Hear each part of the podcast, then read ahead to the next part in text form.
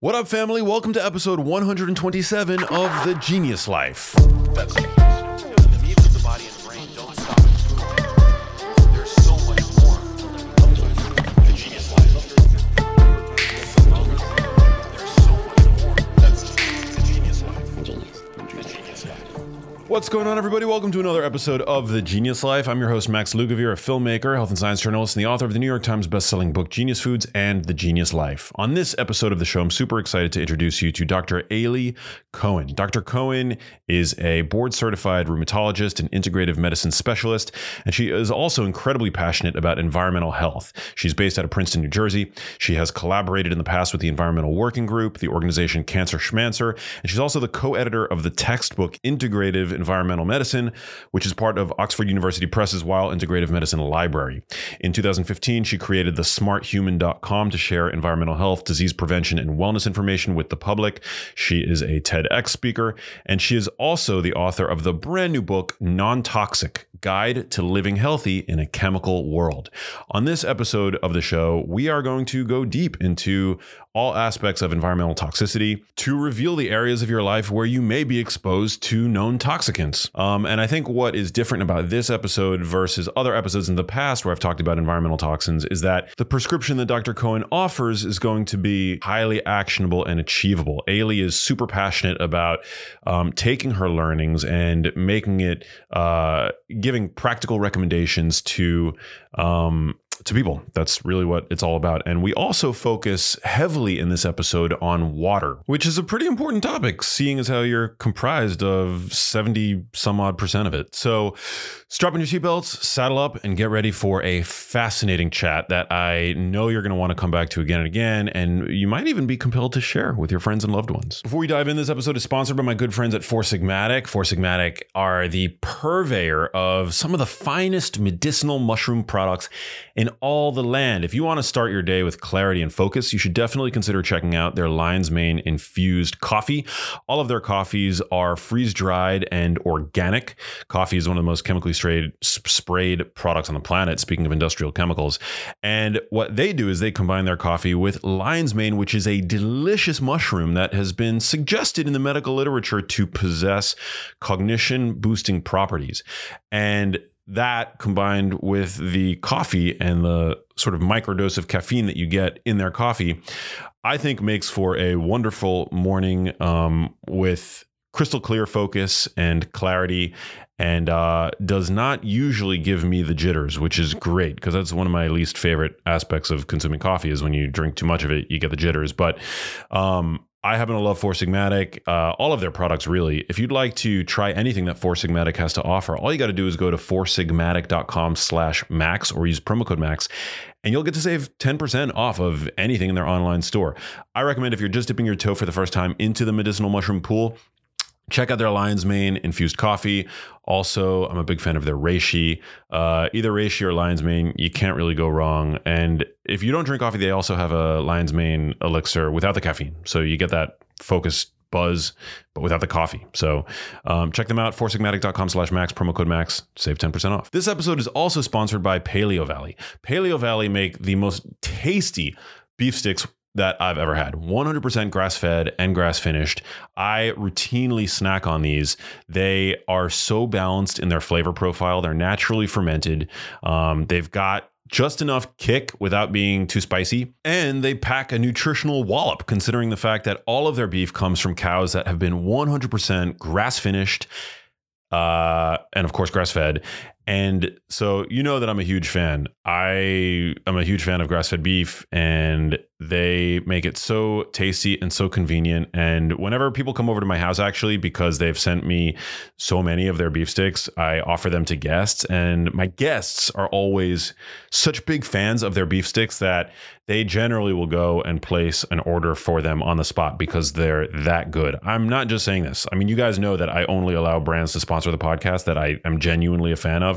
So if you are a meat consumer and you like the idea of having beef snacks around to throw in your bag, to keep in your car, check out paleovalley.com/max and you'll get to save 15% off of everything in their online store. That is paleovalley.com/max. and you'll get to save 15% off. Highly recommend checking them out. All right, guys, we're just seconds away from my chat with Aly Cohen talking all things environmental toxicity. You are going to be shocked to learn the common hiding places of some of these everyday industrial chemicals that we are routinely exposed to. And I'm just so excited to have somebody who's really not just thought about the public health implications of these chemicals, but also ways to give everyday average people who don't have a ton of money really practical and achievable ways of reducing their exposure to these chemicals. Because just, you know, the awareness of them can only get you so far. You need to actually take the steps and make the changes in your life to get healthier. And that's what Aly offers. And that's what I'm excited for you to listen to. But before we get to the show, guys, please take a moment to join my newsletter. You can do that by going to maxlugavere.com, which is just my name, Max, Lugavere.com. And by entering your first name and your email address, every week or so, I send out really important information, whether it is, you know, can't miss episodes of the show, exclusive discounts to products that I think should be on your radar, or science that I think you ought to know about, breaking updates about nutritional health and the like. Do not miss this opportunity to join my newsletter. And just for signing up at maxlugavere.com, I'm going to send you a PDF guide of 12 supplements that you can use to potentially boost your brain function.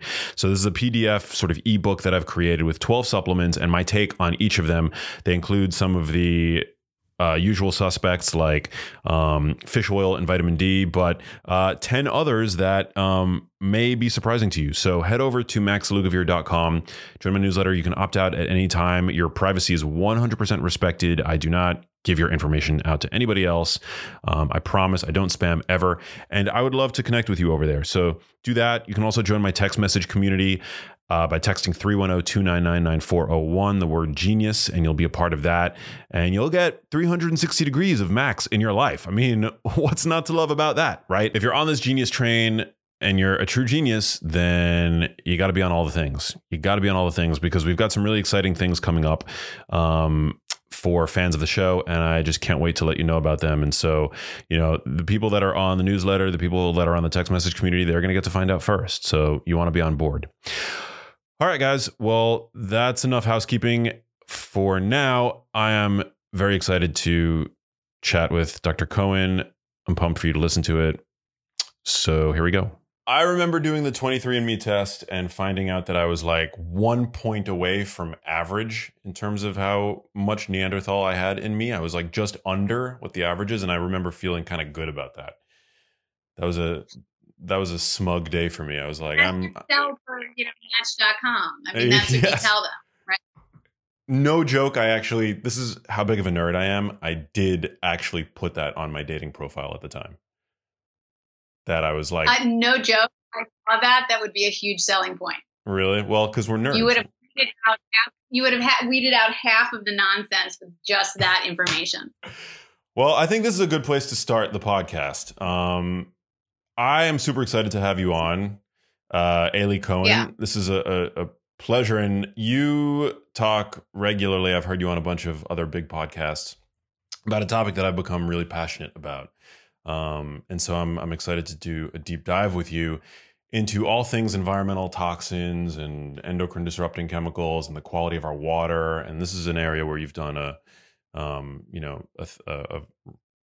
quite rigorous amount of research and efforts towards public education. But before we get into it, why don't you just give us a little bit of a sense in terms of your background? You're a rheumatologist by training. What is that for listeners who don't know? I'm trying to figure that out myself. No, just kidding. Rheumatology is a specialty off of internal medicine. So just like cardiology, pulmonology, any number of specialties. It is a specialty that primarily focuses. It's evolved over the years, but it's primarily it started off as sort of the study of joints, and so anything that was joint related, specifically what you would think of as osteoarthritis, rheumatoid arthritis.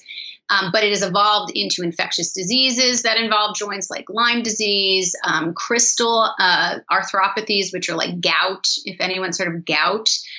So those things that cause joint issues, other autoimmune diseases such as lupus, polymyalgia rheumatica. So it's kind of expanded, and there's definitely turf overlap with other specialties, but that's primarily what we take care of.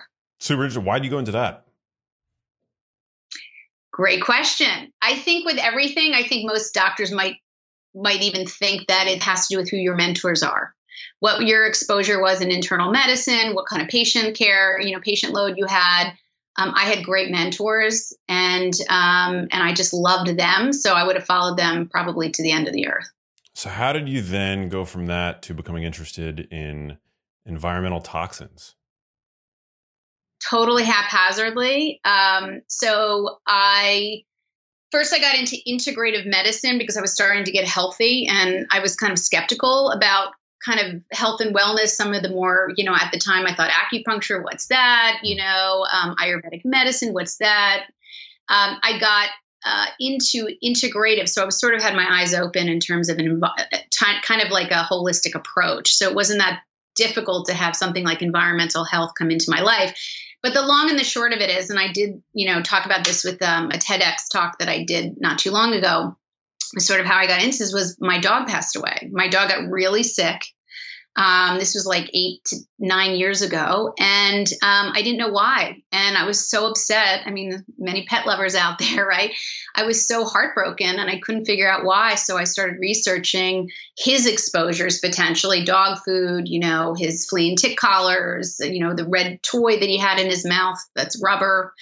And the more I looked into his issues, or potentially could have been risks for him to develop autoimmune hepatitis, the more I realized, like, we literally as a culture of the U.S. population are really have very limited regulation on almost everything we eat, drink, put on our skin. It's so true. Yeah, people don't understand, but when you have a companion animal, I mean, you develop a bond with them that's like just as strong as, I mean, they may as well be human. And when you lose an animal, it almost feels like you're, I mean, I don't have kids, but I would imagine that it's just as traumatic, to lose a companion animal like that. I have lost an animal, and it was like, I remember being traumatized by the experience. Yeah, I was always an animal lover. So, you would argue that I almost love my dogs more than my cat, my kids. But I mean, let's not go there. But I mean, the idea is that there is just something about pets, if you're a true animal lover, that's so into your soul that, and they don't speak and they can't, you're their advocate. So there's just this, desire to make sure that they're safe, because they have no voice. So anyway, it was a really tough time. And I had two young kids at the time. So between learning about the lack of regulations and oversight and testing for toxicity and all our chemicals, having this dog that I was literally tapping his abdomen with my husband, like literally getting fluid out of his abdomen in the evenings after we put the two kids away to bed. I mean, it was insane. And, it just really cut me to my core. But, listen, I think there's some solace in his passing, because if it had not been for that dog's diagnosis and death, I can assure you I would not be sitting here talking with you today. I'm pretty darn sure.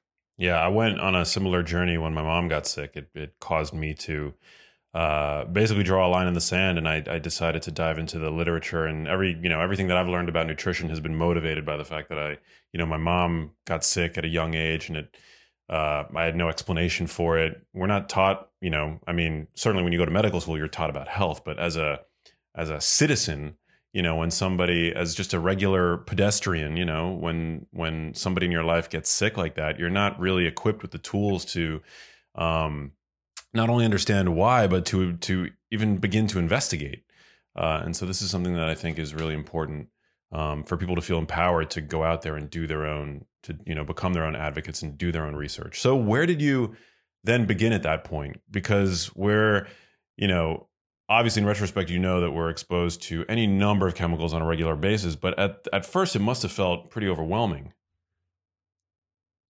It was overwhelming. And, I began to have such a curiosity about what I was reading about that, and I came across great resources, and that kind of led me to this path. So I came across environmental working groups. database, you know, their website, ewg.org. And I started to learn a lot from them. I also started to read a bunch of random articles by, at the time, it was Fred von Saal, who was largely responsible for removing BPA from baby bottles. If you recall, in 2012, it was made a lot of news. Well, turns out he's my co-author now on 2 books. So, you know, again, I would not be here if it wasn't for this crazy journey. But what ended up happening was, I was on EWG so much and creating community lectures at the time. I figured I'm going to talk locally on air quality and water quality, and talk about just personal care products and kind of the story that I could pick through. And I sent my slides down to, I actually called down to Environmental Working Group in Washington, a nonprofit. And I said, you know, listen, I don't know what I'm doing. You know, I'm a doctor, but I learned this stuff. I have this community lecture. I have these slides. Would you mind just looking them over? You guys are the toxicologists. I just want to make sure I'm getting it right. And wouldn't you know, I got this call back from Joanna Congleton, who at the time was the head science researcher. And she said, I can't believe you called, and let's put something together, and let's start putting something together that could be far-reaching for physicians, other doctors. And I said, great. And it took about 1.5 years of a learning curve to really understand about endocrine disrupting chemicals, how they work. I didn't even know what they were. And she would kind of email me. She was literally coaching me like Rocky. She was sending me these articles like once or, you know, a couple times a week, and I would read them and then I would ask questions. And so I had this, you know, this coach. And so we ended up putting together this really great continuing medical education program, which, you know, has to be approved by hospital systems to lecture in their hospital.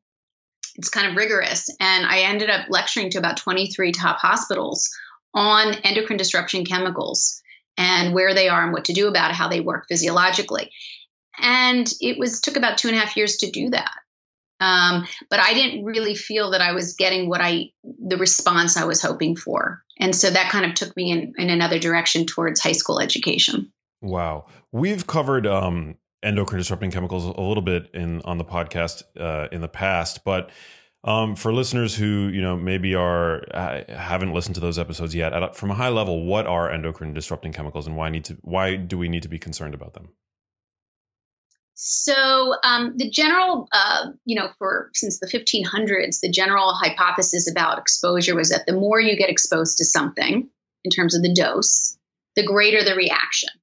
Okay, so the greater the response. I look at it like, you know, you go drinking one night, you drink too much, you're going to have a bad reaction as opposed to maybe one drink, you know. So it's kind of like that analysis. But in endocrine, you know, there's a group of chemicals that have been discovered over the past, you know, 20, 30 years that have the ability to affect the human endocrine system. And endocrine system, for people who may not be aware, is really hormones. So the hormones that affect thyroid hormone, you know, or fertility, like estrogen and testosterone, and body growth, you know, puberty, but also the hormones that affect fetal growth. So things that happen while the fetus is growing. Insulin is a hormone. So things that affect body growth, obesity, whether you know, fat cells get larger, and whether stem cells become fat cells, because those are the beginning cells in the human body. So we have literally hundreds of hormones. And these chemicals, called endocrine disrupting chemicals, have the capability of either mimicking those chemicals, some of those chemicals at low levels, or blocking receptors, or confusing the signal, because hormones are signals. You know, they're signalers. They signal between different organs what to do for physiology. And so since this group of, you know, there's now over 1,000 endocrine disrupting chemicals that we now know of, but of course, they're discovered by third parties. They're not discovered by manufacturers or necessarily looked at. They're by institutions, educational, academic institutions that have discovered, after they've been released into the public, into products, that, oh yeah, this is what they do. And now we got to figure out how to get them either off the shelves or at least out of people's hands as best we can.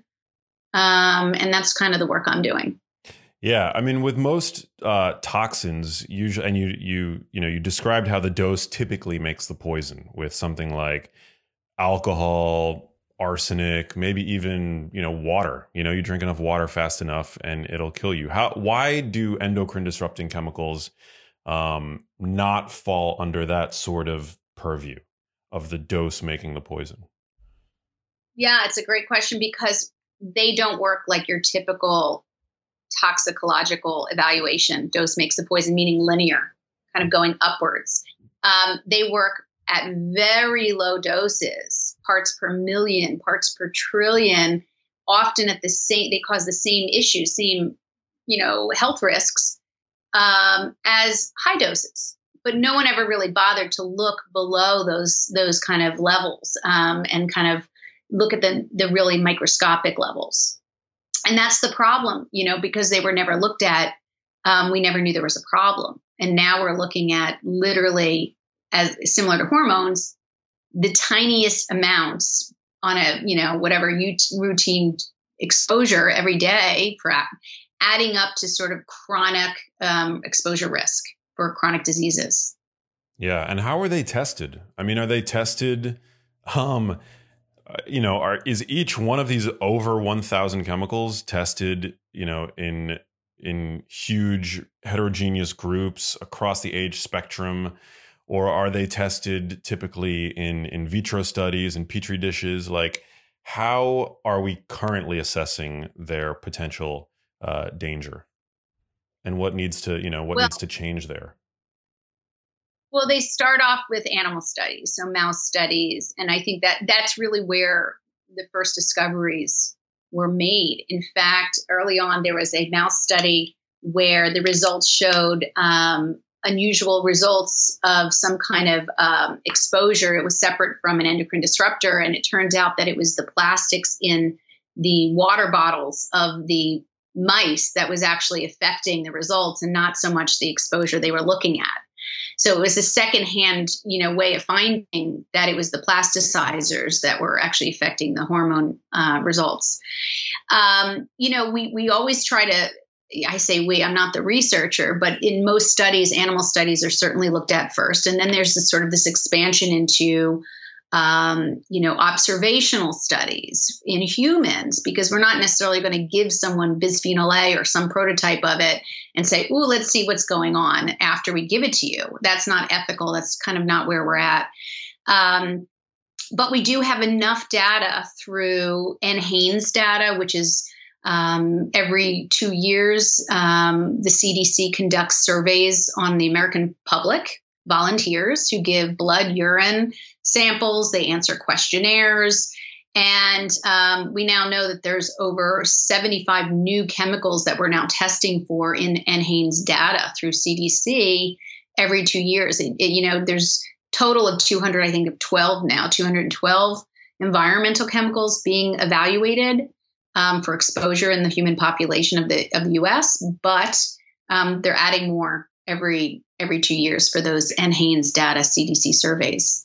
Yeah, it's my understanding that the animal studies themselves, and in humans too, that the testing is pretty crude. In animal studies, then don't they just like weigh organs sometimes to see if there's an effect?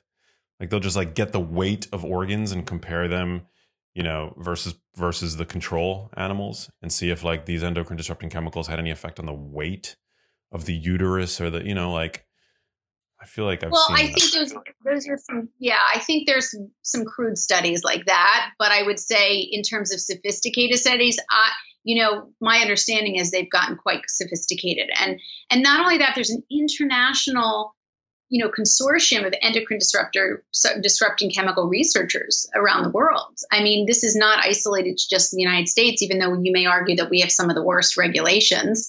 But even in the EU, European Union, which is incredibly advanced in the way they go through chemical evaluation and the regulation, they've taken over 1,200 harmful chemicals off of the market. I did air quotes for harmful. We've only taken 5 chemicals off the U.S. market since 1976 under the Toxic Substance Control Act. DDT is one of them. PCBs are a group of also, you've heard of in the ocean, they're forever chemicals. So we still have them out there, same with DDT. It's just they're not allowed to be produced or brought into this country.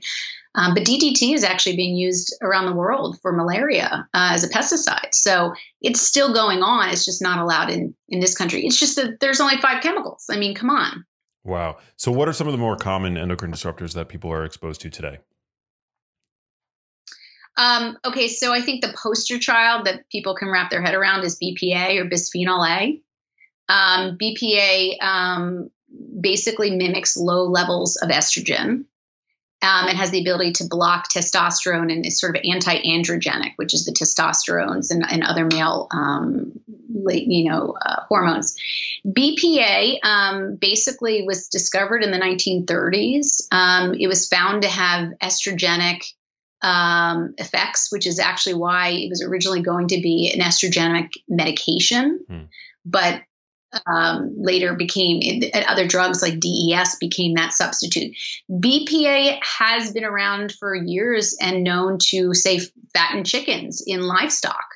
So it makes chickens bigger. Wow. Which doesn't surprise me or anyone else. I would imagine that BPA makes people fatter because it's an endocrine disruptor that actually increases fat cells and actually increases, again, the stem cells turning into fat cells. BPA is so pervasive. It's probably the most widely distributed, widely manufactured of all the industrial chemicals. It's in everything that's bendable, stretchable. It's in not in baby bottles and sippy cups anymore, but it lines the cans of every aluminum can. It's the coating inside of these cans. And it's in clothing wear. It's on fake belts and it's on currency. So on the surface of currency, it sets ink. So any receipt, the majority, I should say, because there are some receipts that don't use BPA, but the minority that don't use them, but the majority really do use BPA to set the ink. And that's airplane tickets and receipts and anything that comes through that machine, and you have to pay parking tickets. So we really do have a lot of BPA out there, and it's continuing its use. It's like a billion. I think it's like something like 6 billion pounds of BPA per year are produced. So it's pretty pervasive. Wow. And BPA, it is a known xenoestrogen, as you mentioned. It acts like estrogen in the body, but it's also been shown to alter insulin responses. And at what dose? I mean, are we seeing effects from BPA? Well, an exact dose is variable for each human, right? So, we know that it doesn't take much, parts per billion and parts per trillion exposures on a daily basis. Now, it's the kind of chemical that breaks down. It has a half-life of 6 hours-ish. So if you were to stop it, getting exposure today, which has been shown in people who drink canned sodas or canned soups. There's great experiments on humans on this, where you can substitute out, say, a canned soup for a homemade soup. And you can see 1,000% reduction. This was a study out of Harvard School of Public Health, wow. Where they had 75 participants kind of switching out that lunch meal only from canned to homemade. And they had it was 1,200% drop in BPA in the urine. So we know that when you stop certain behaviors that expose you to BPA, you can see a return on that behavior. And those levels drop pretty precipitously because it's a short acting chemical. The downside is BPA comes from everywhere in so many products and so many exposures that we have what's called pseudo persistence, which kind of means, unfortunately, that you can get rid of it, but it's always coming in. So you're always going to have some level. I disagree with that in terms of the kind of messaging I give, which is, let's get rid of it as many places as we can get rid of it and really knock those numbers down and lower potential risk of disease. Hey guys, just want to give a shout out to one of the sponsors of this episode of the show, and that is Perfect Keto. Perfect Keto make a line of super high quality products designed to help you along in your ketogenic journey, whether you are on a ketogenic diet or whether you are keto interested or whether you are keto curious, how about that? Or whether you are just trying to reduce sugar and carbohydrates in your diet. Perfect Keto is a great resource to get information. They have a number of great resources on their website. They also make products like their protein bars and their delicious ketogenic cookies, which are amazing and shelf stable and grain-free, sugar-free, and rigorously tested so as not to increase your blood sugar significantly when you consume them. This is very useful for a lot of people who are on ketogenic diets, on that low carbohydrate life, also for people with diabetes that are looking to keep their blood sugar stable. They make a number of really cool products. And so I'm happy to have them sponsor the show. If you'd like to check them out, go to perfectketo.com.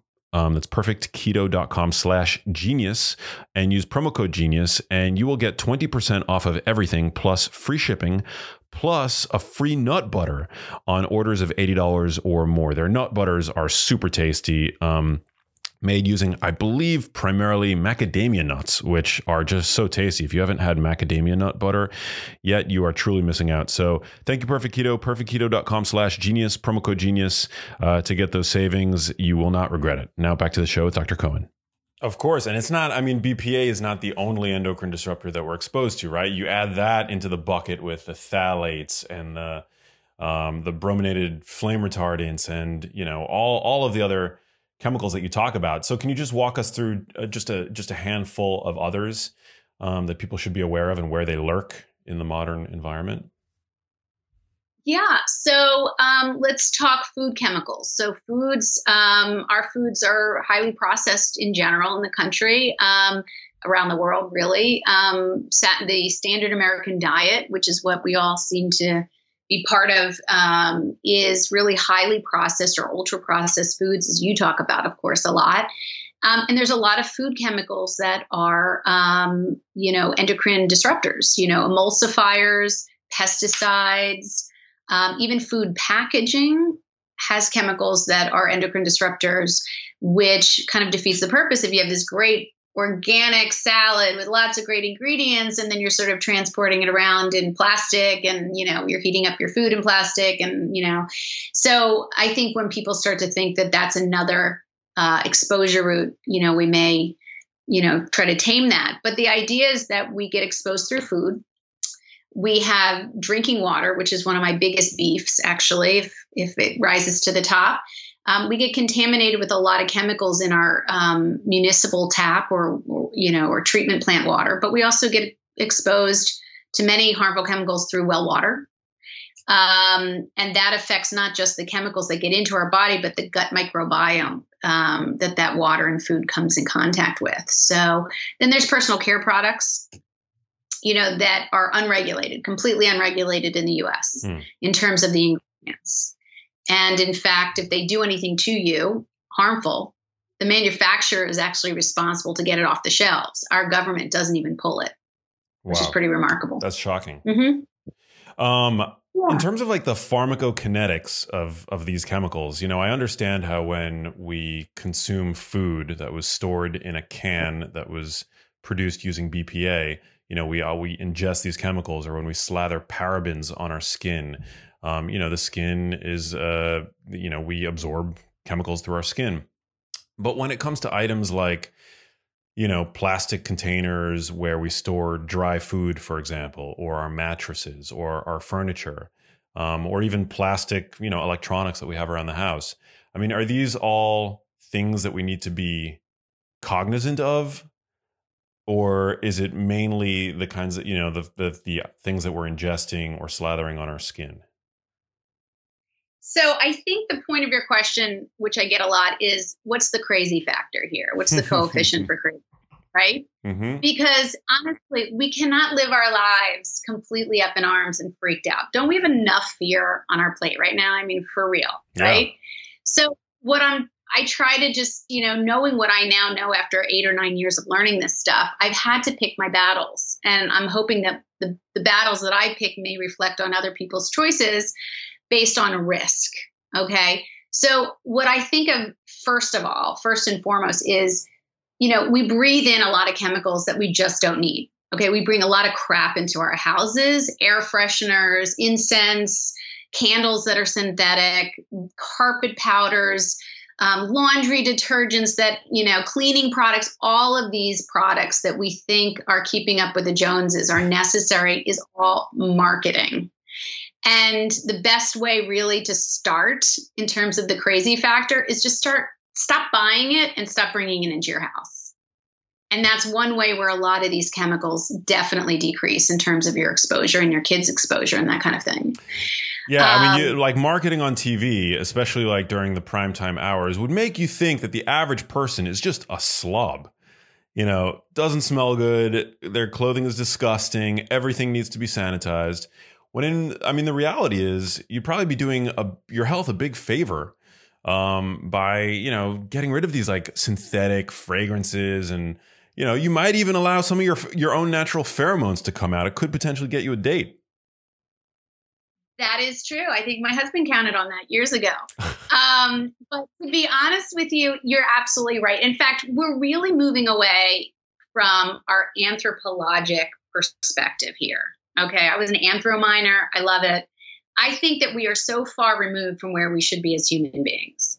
You know, we have gotten rid of our microbiomes in our gut through our food and chemicals, through drinking water. But we also have, you know, we're doing it with our skin, you know, skin lotions and antimicrobials like triclosan, you know, things, products we use on our hair to get rid of natural oils and the bacteria that live on our skin that protect us.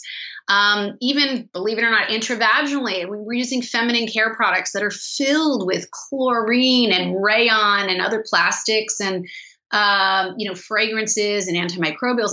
And that is another route into the human body in young women, which is just extraordinary, because it's actually much quicker than even our skin because of the tissue that's made up of that area. So, you know, I think that we have to go back to our anthropologic roots and think about clean, pristine drinking water. How do we get it? Air quality. How can we control what's in our homes if we can't control what's in our offices or outside of our doors? How do we think about what we put on our skin and do we need anything at all? I mean, why are we washing so much? You know, and so that's what I think we need to getting sleep. I mean, anthropologically sleep, we actually get rid of chemicals while we sleep. There's wonderful studies on this from as recent as 2013 when they showed cerebral spinal fluid actually reduces chemical exposure while you sleep. It drains. It's like a lymphatic system. It's actually called the glymphatic system. So going back to our traditional kind of evolutionary roots, I think is always the best way to go. Yeah. So let's start with water. How do we clean up our water? So let me give some background just to give an idea of why we need to clean up our water, because I don't think people know the problem. And I think that helps to buy into the solution. So the first thing is we have over 160,000 water treatment plants in this country. So these are the treatment plants where you probably get a water bill. You know, if you get a water bill, then you know it's municipal tap. If you don't get a water bill, it's usually a well. And you would probably know that if you're a homeowner.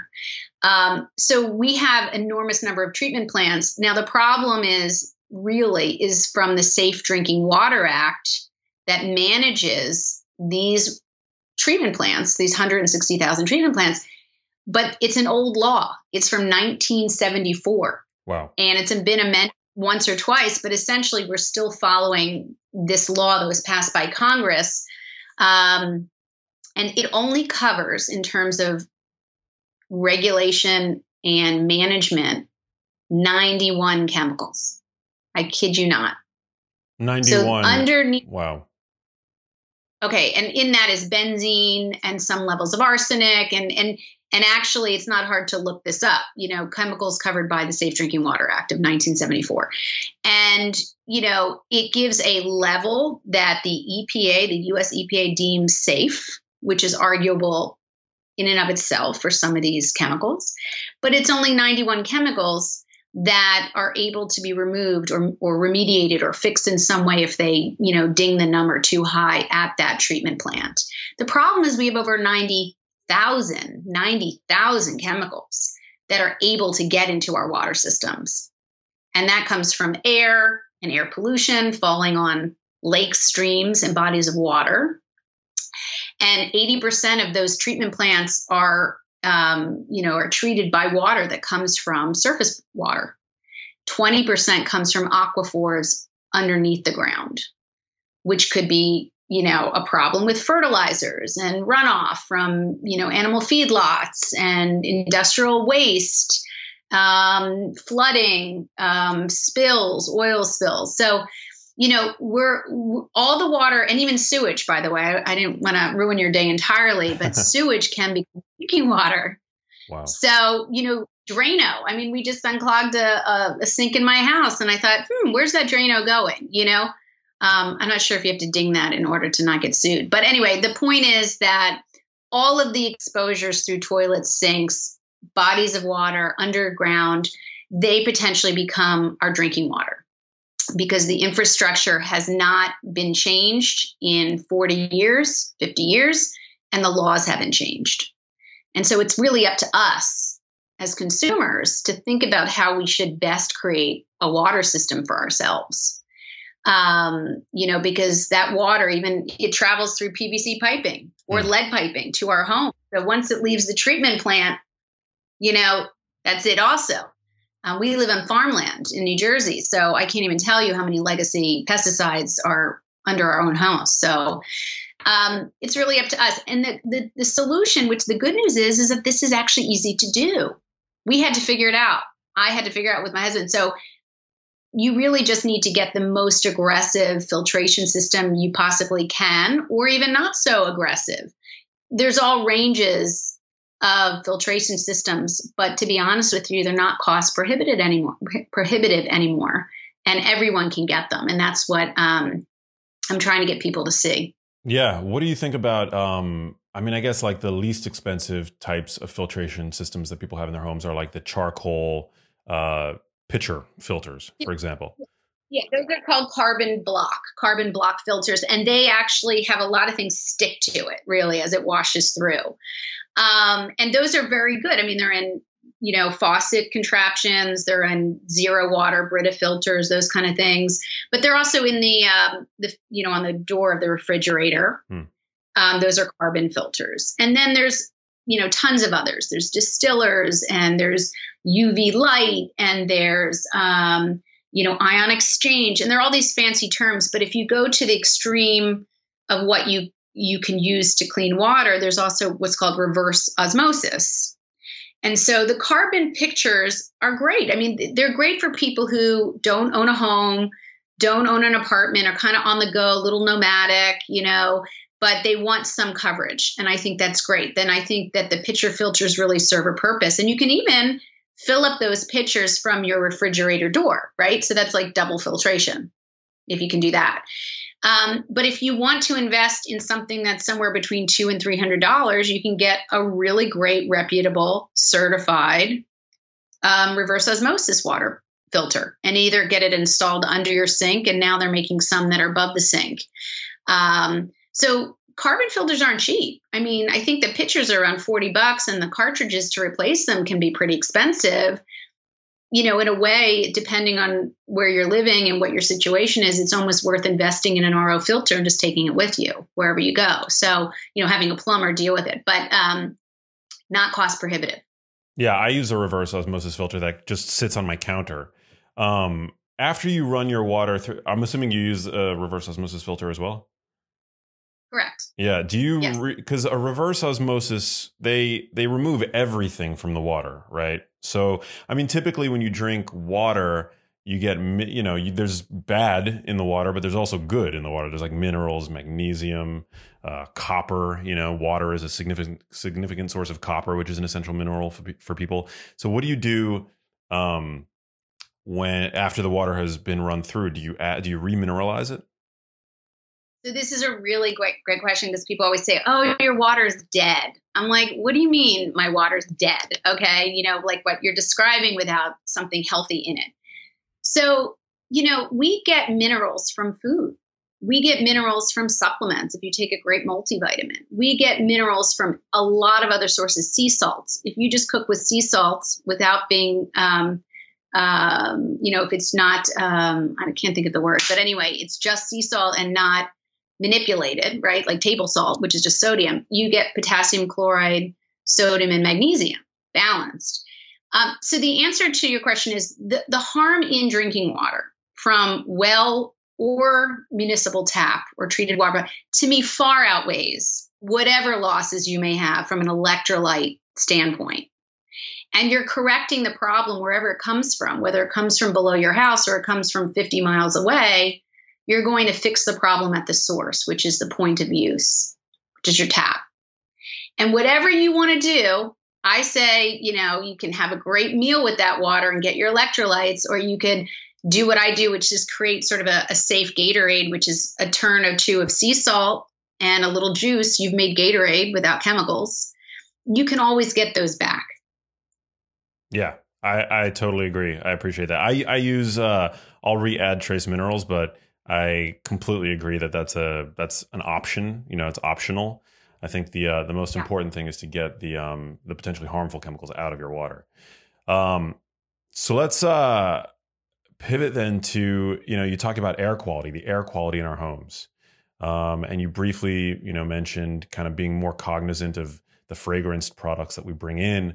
But what else can we do to clean up the air in our homes, which according to some studies can be, you know, by at least an order of magnitude more polluted than outdoor air, which I think is very counterintuitive and surprising. Yeah. And I think I just saw, didn't you just post on air quality and COVID as well? Was that something you had said? I thought maybe I had seen something you had mentioned about it, but basically the idea is that air pollution contributes to not just stuff we're thinking about short-term, like asthma. And, you know, we have a big problem with asthma, especially in major cities, especially with children as well. But we now know that particulate matter, which is PM 2.5, meaning the size of the particles are so small, you couldn't see them, but they actually have a certain, size to them, diameter. That actually it raises, you know, in polluted areas around the world, it raises risk for severe reaction to COVID-19 it almost 20-fold. And this just came out of Harvard School of Public Health. And so, you know, we can't always fix our outdoor air. We can't always fix it. You know, we're kind of slaves to our environment in many ways, but we can fix what goes on in our home and in our cars, believe it or not, when you commute. And sometimes in our work, if you make a stink about it. So I think that it's really important to know what you can and can't work on. Certainly removing the products, getting better vetted cleaning products, if you're going to use them, of course. But adding plants. I mean, there's great studies on houseplants, Dracaena, mother-in-law's tongue, money plant. These are all plants that have been studied to remove the VOCs or the volatile organic compounds that are in the air from many of these chemicals. So, you know, we can add plants, remove chemicals, we can open windows. Let's just say our outside air might be nicer than indoors, perhaps. We can open windows half an hour to an hour a day and, you know, recirculate that air. Another thing we can do is certainly dust, because many of the chemicals in households, especially cleaning products and, you know, coming off of couches like flame retardants and computers and all that, they end up on the floor. And that's where our pets are. That's where our children, young children are. And so all you really do have to do is get a HEPA filter vacuum or water wipes and really just be on top of the dust load. And that does a great deal of good. Yeah, I mean, pets, I believe it was like U.S. cats have been found to have multiple orders of magnitude higher levels of some of these endocrine disrupting compounds in them than people. I mean, they're smaller, so whatever's in them is going to be more concentrated. But they also, I mean, my cat loves to roll around on my carpet, and I just wonder what she's picking up, you know, in doing that and getting it on her fur and then licking her fur. Yeah. And exactly. They're the canary in the coal mines. And in fact, they were on the cover. Cat hyperthyroidism was on one of the covers of a section of the New York Times not that long ago. And what happened was all these vets were talking to each other about this wasting cat syndrome. And it turned out that they have some of the highest levels of polybrominated flame retardant chemicals that we have in a lot of our products, but primarily couches that we bought prior to, say, 2013, because many of the couch manufacturers are changing and not having those in their couches. But like most of us, couches ain't cheap, you know, and you're not going to be changing out your couch every year just because someone says that there's chemicals in it. You're going to wait until it gets a hole in it, you know, and that kind of thing. But cats were sort of this big canary in the coal mine, and it became a thing where now it's shown that many cats that have this kind of random wasting of muscle and get smaller and thinner and don't want to eat, they may actually have hyperthyroidism due to the endocrine disruption ability of flame retardant chemicals and other chemicals in the home. It's scary. So what do we do about our furniture then? I mean, as you mentioned, like it's not super practical to go out and recommend that everybody get rid of their couches because, as you mentioned, it's expensive.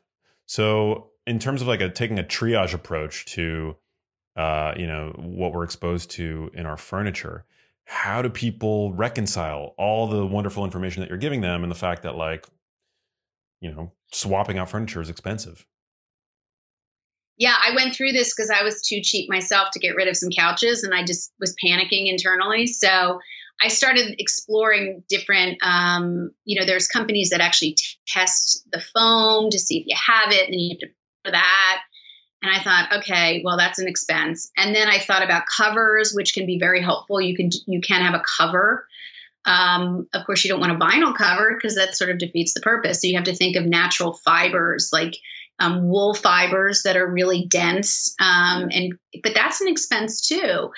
And then as I started to realize the companies, and I don't want to promote them here, but I will say there's a company called greensciencepolicy.org, greensciencepolicy.org, which was started by Arlene Blum, she's famous for taking flame retardant chemicals out of pajamas, kids' pajamas in the 70s, a certain type. She's incredible. That's their nonprofit. And in that site, they actually give, they update all of the different furniture companies that have flame retardant chemicals and which do not.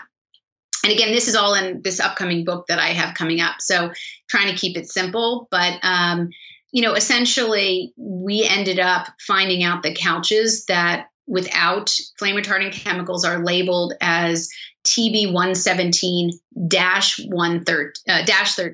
or 2013.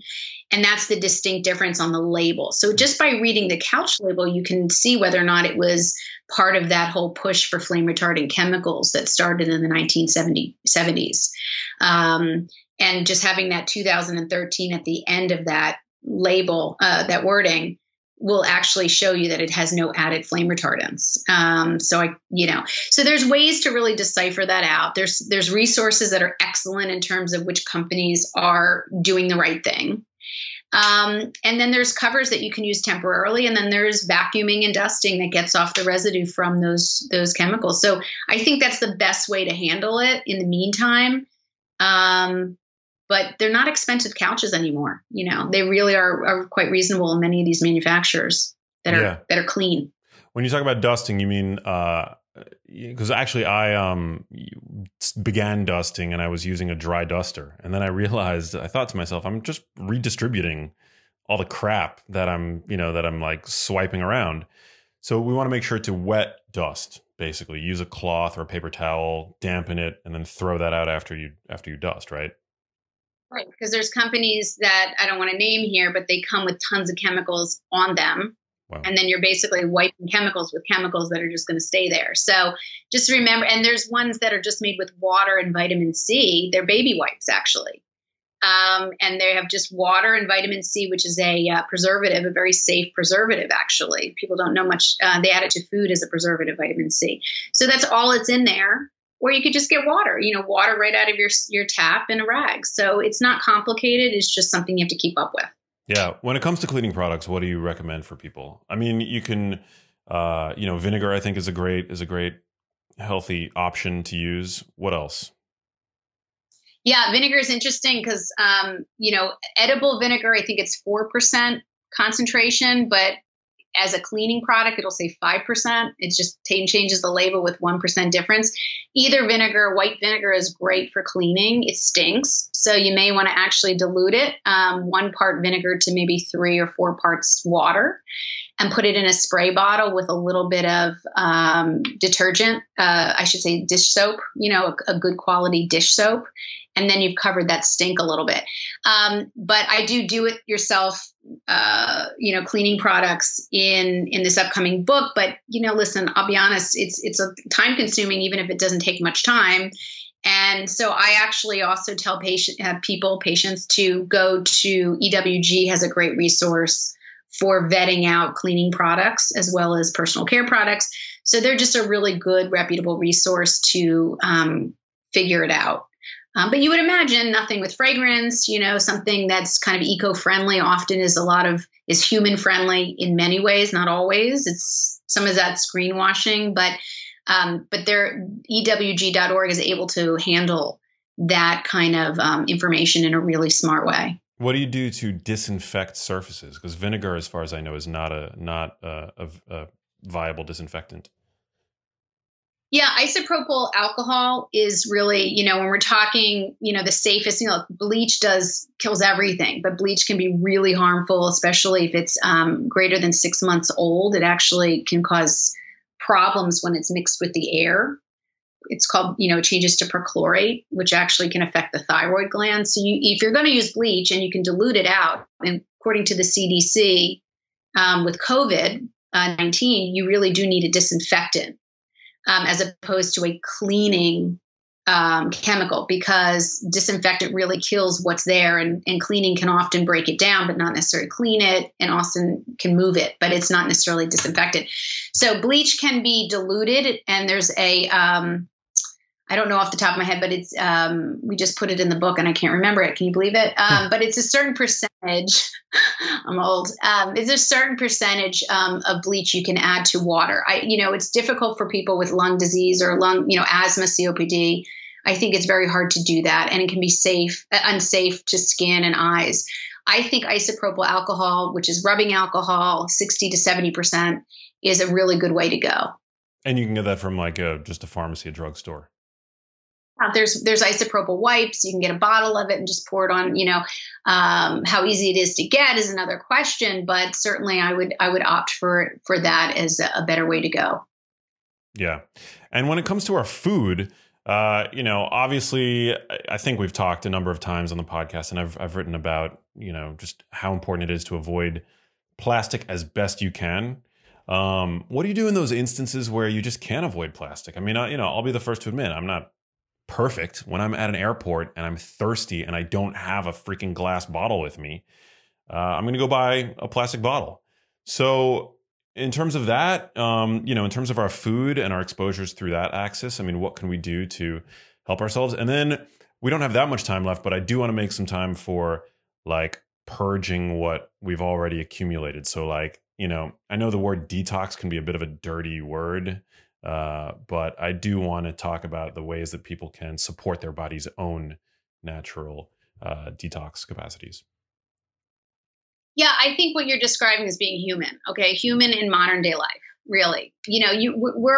I think the number should be 80-20. 80% you get it right as best you can. 20% you're human and you do the best you can outside of what you can control, right? Like the Serenity Prayer. I think that, you do the best to carry your water safely and fill it up before you go. But if you're going away on a trip and you don't have access to filtered water, although airports are actually putting some of these in and we're having a little bit of a movement on that in terms of filtered water. But I think that you have to do the best you can. Look, there's organic products that are fabulous that are all in plastic. And so how do you, work on that? Well, you can't really separate it out. You have to just do the best you can. But, using materials like I do takeout, and I'll pick up in this big stainless steel kind of camping 3-quart container. And yeah, they think I'm crazy, but they said yes already 6 times before. So they just fill up my hot soup and my tikka masala and my Chinese food in that thing, and I've got 3 orders in there. So, you know, look, is it the number one thing people should be thinking about at my stage? Yes. At someone else's stage, probably not, if this is new to them, this concept. But I think you just do the best you can and you work on one area, one idea, you know, a month. You know, if it takes a month to get your water quality and your filtering situation up to snuff and get the right water bottles that are glass or stainless steel and not plastic, you've created a water system, and that is brilliant. That'll serve you the rest of your life. Mm. If you change out all your personal care products, it probably would take an hour to do, really. And, you know, in terms of air fresheners and all that stuff, you can just get rid of that stuff in a minute or change out Tupperware. So, you know, everyone's on their own journey, but I don't think we should be mad at ourselves. You know, I color my hair. Look, I'll be the first to admit it, but that's a choice I've made. And I've decided that that's one of the things right now, maybe not in a week or actually I shouldn't say that I'm in quarantine. So I'm starting to see what I was originally, but, you know, the idea is that all of us, we are lifting the hood on a lot of good stuff. But yeah, I think you got to be kind to yourself. Yeah, I ordered sushi the other day, and you know, the sushi that I had comes in like this plastic container, right? And the meal that it was like a combo, and it also came with like a miso soup. And I was looking at both containers. You know, you have like the dry sushi in this plastic container. I was like, there's probably nothing wrong with that. You know, it's like transiently, it's this dry food that's in this like container. But then I looked at the miso soup, and I was like, It's like this plastic container where they're pouring scalding hot soup into this container. And it actually made me feel kind of gross drinking. I drank like some of the miso soup, you know, because it came with it.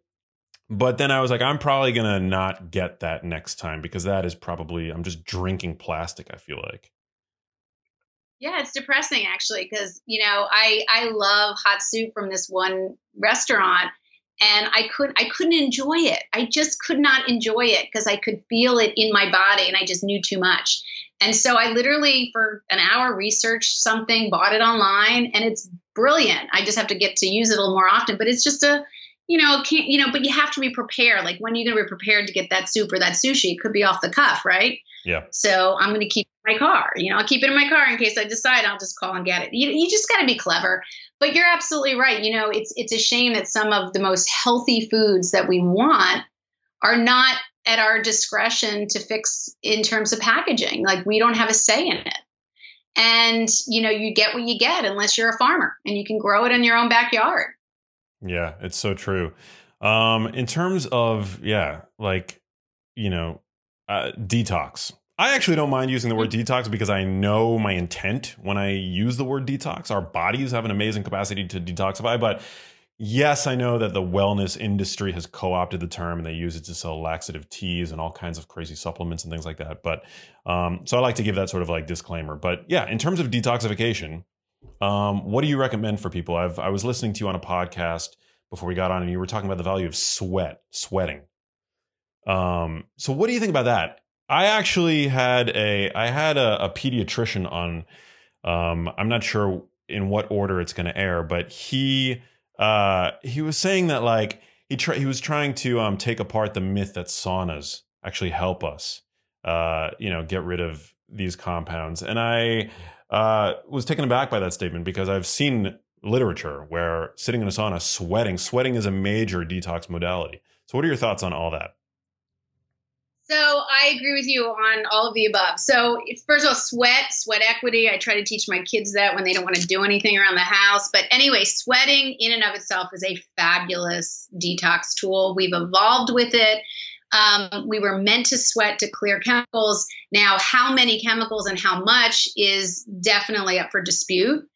But we do have skin as a mechanism, which really means that our livers are working to get it broken down. We have different types of detox properties within the liver and in the kidney.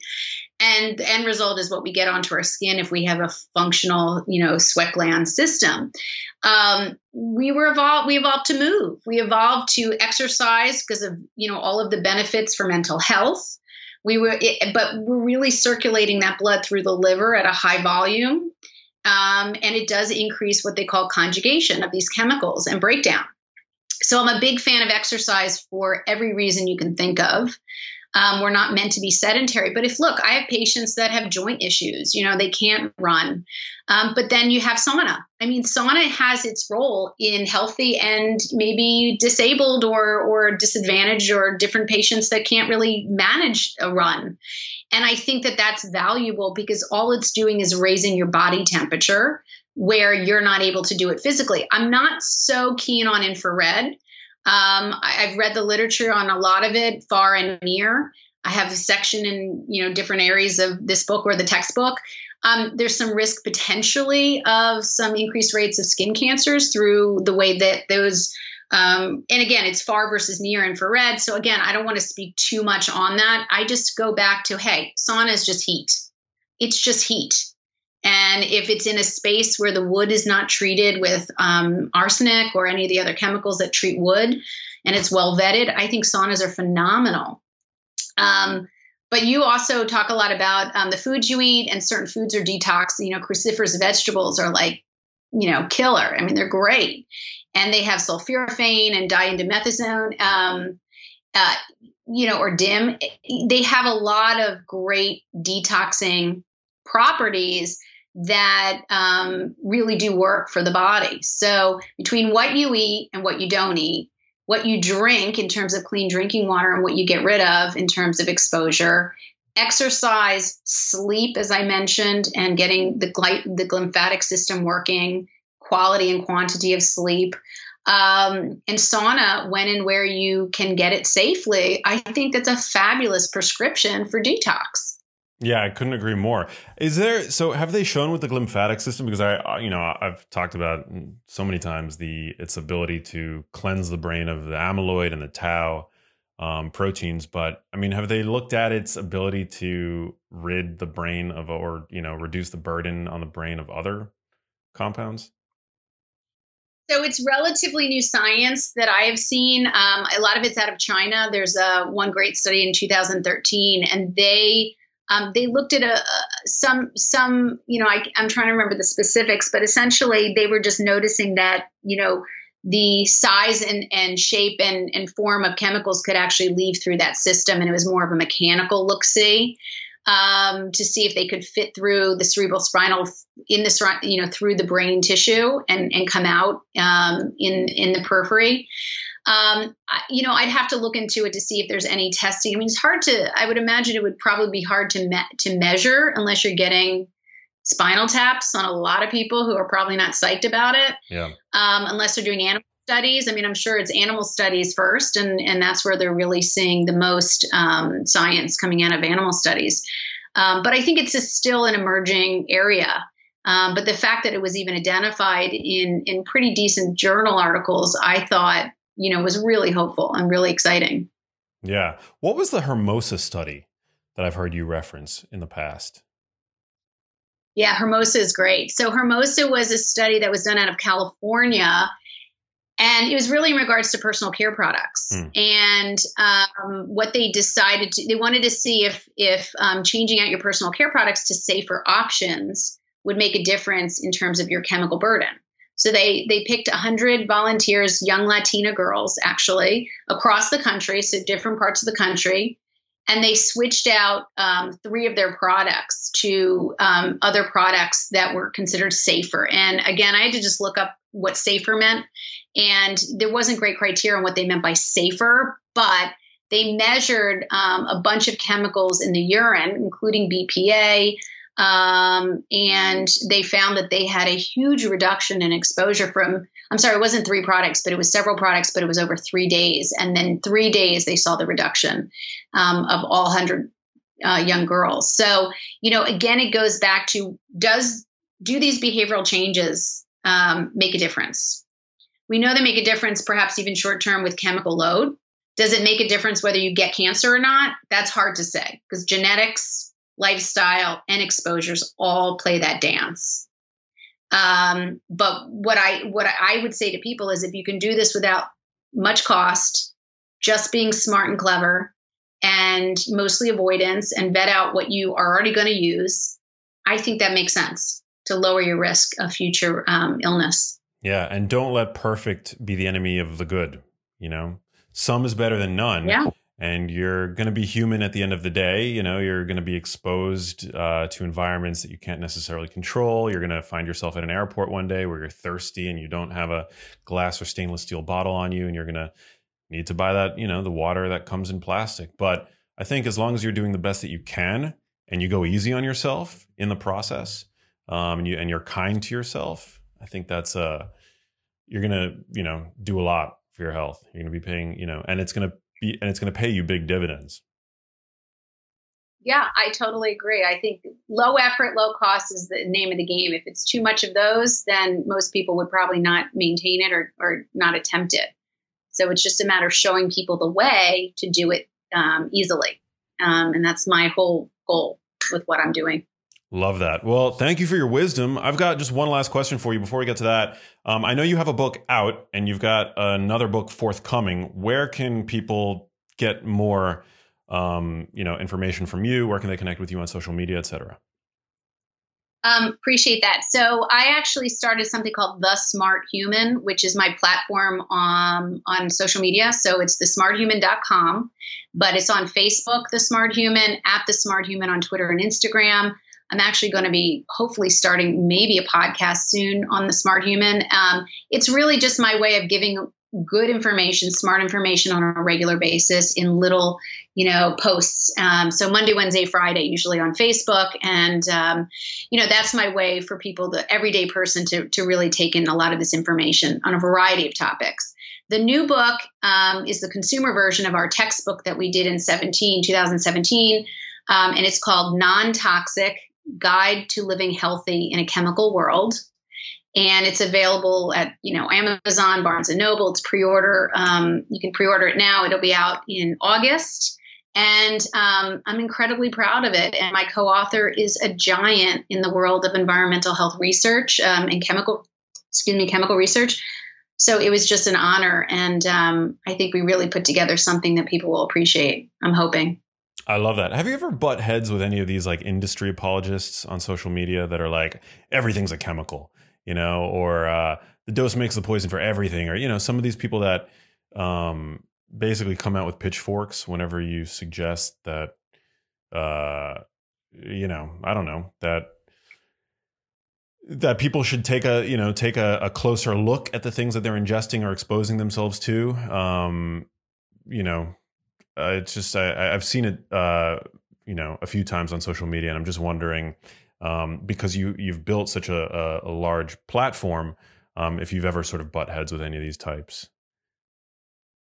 Yeah, I'm starting to get more and more of it. I think as I get out there, I've sort of been hiding a little bit. I'm learning from my colleagues like you and others about how to get a thick skin. I've been getting actually some nice tips. But essentially, listen, the world is full of really, you know, all over the place, interesting people. And, you know, I have to stay in my lane. I know my training. I know my education. I know my morality and what I'm willing to talk about and not. I think the more we know ourselves, the more we can put the right messaging out there.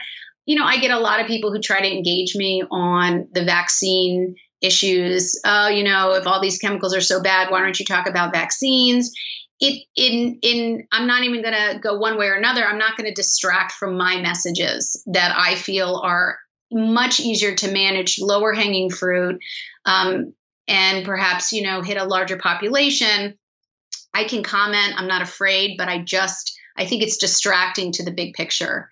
And I'm hoping to get this into high schools nationally, to really get an early start on how exposures start young and how even young people are really proactive and interested in learning about soccer turf or water or what personal care products are on their bodies. I mean, that's really such a special demographic, and that's really a big goal of mine as we move forward.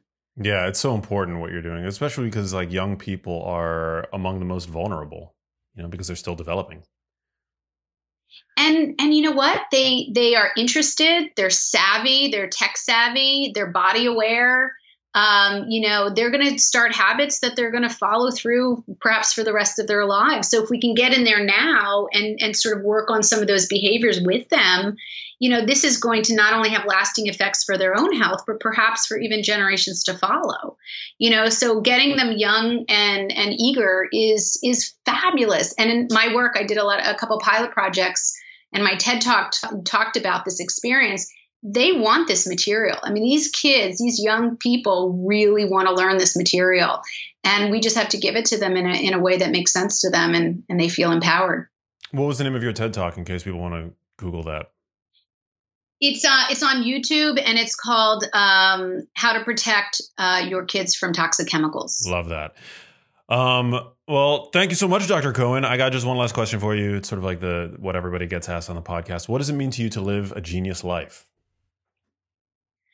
Gosh, big question. A genius life, similar to The Smart Human. I think we have things in common there, Max. I think it's really about, making decisions that make sense to you that you can live with. And it's not a challenge. It's a lifestyle. It's not a diet. It's a lifestyle.